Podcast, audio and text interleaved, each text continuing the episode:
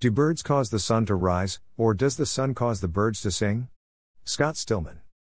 Once upon a time, I contemplated the rising of the sun was predicated upon the ancient Aztecs sacrificing sufficient humans to appease the sun's lust for blood and the pouring of human blood on the sun's stone, the enticement to rise daily, blessing the living humans with light and warmth and energy, encouraging crops to shoot into the blue in their own vain attempt to kiss the sky and hug the soaring sun. At the time, I was stuck, sadly, in an anthropomorphic view of creation, unable or unwilling to comprehend humanity is but another being in the complex web of interconnected life, each dependent upon the other for global existence integrity. The Aztec Empire has long since faded into near oblivion.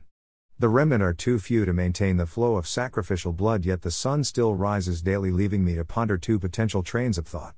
1. The Aztec were a stopgap needed only for the span of their glory days, with other rituals before and after contributing to the daily miracle.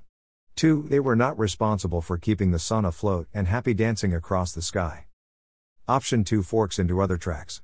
Is the sun altruistic, shining a gift to all earth life? Is there another phenomena keeping the sun in motion? I've never experienced a sunrise that was not accompanied by birdsong. Rain or no rain. Cold or not cold. Birds are always present to sing the sun over the horizon and to sing the sun to setting. It is as if their voices induce to the sun to motion, either pulling it into the current day or pushing it over the horizon into the morrow, forever and ever and ever. Amen. And what of the songless birds?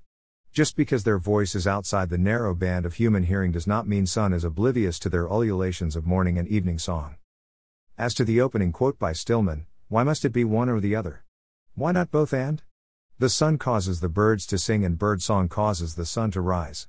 Yin balancing yang. It is a symbiotic relationship wherein one cannot exist independent of the other. September 25, 2020.